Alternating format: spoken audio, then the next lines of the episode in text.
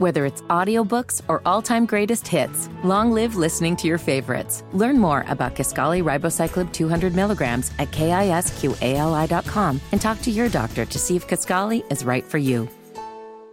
Speaking of the military, in his first press conference since returning to the Pentagon after being secretly hospitalized following some surgery for prostate cancer, a diagnosis which, by the way, kept secret from the President of the United States and the public.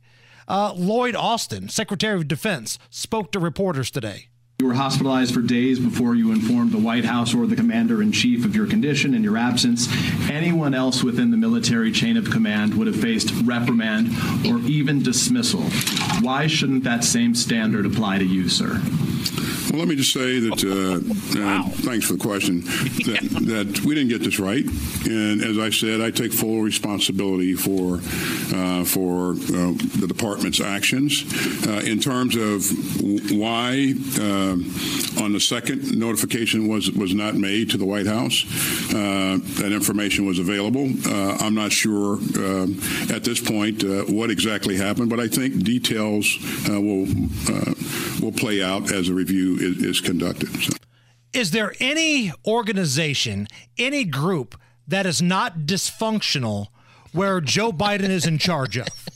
Whether it's the White House, the FBI, uh, the Pentagon, is there Mayorkas, anybody? The border, the, the border secretary. There, is there anybody uh, that is not chaotic or incompetent that is in charge of this country right now in a position of power?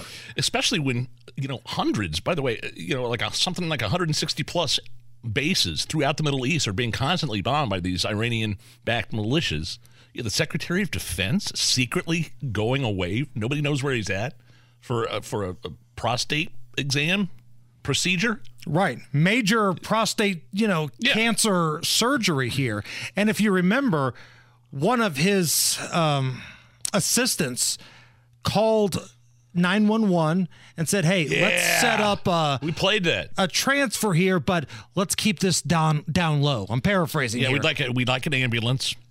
We'd like it as soon as possible, but we'd like you to leave the lights off and pull around back. Right. We got a we got the Secretary of Defense uh, in need of some help. He's got really bad cancer, and we don't want anybody to know. I mean, this is a major problem. So he was asked about this today. Here's Lloyd Austin. To answer your question on whether or not I directed uh, my staff to conceal my hospitalization from anyone else, the answer is no.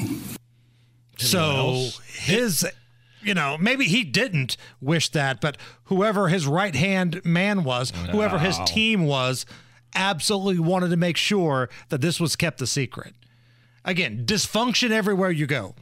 Name someone doing a good job that is in charge of people under Joe Biden that is doing well. Pete Buttigieg in transportation. Nope. Mayorkas in the border. Nope. Chris Wray in the FBI. Nope. Uh, look at the DOJ with Mer- Merrick Garland running the show. It's dysfunction yeah. everywhere you go. It's such an embarrassing mess. And I hope people realize this when they go vote in November.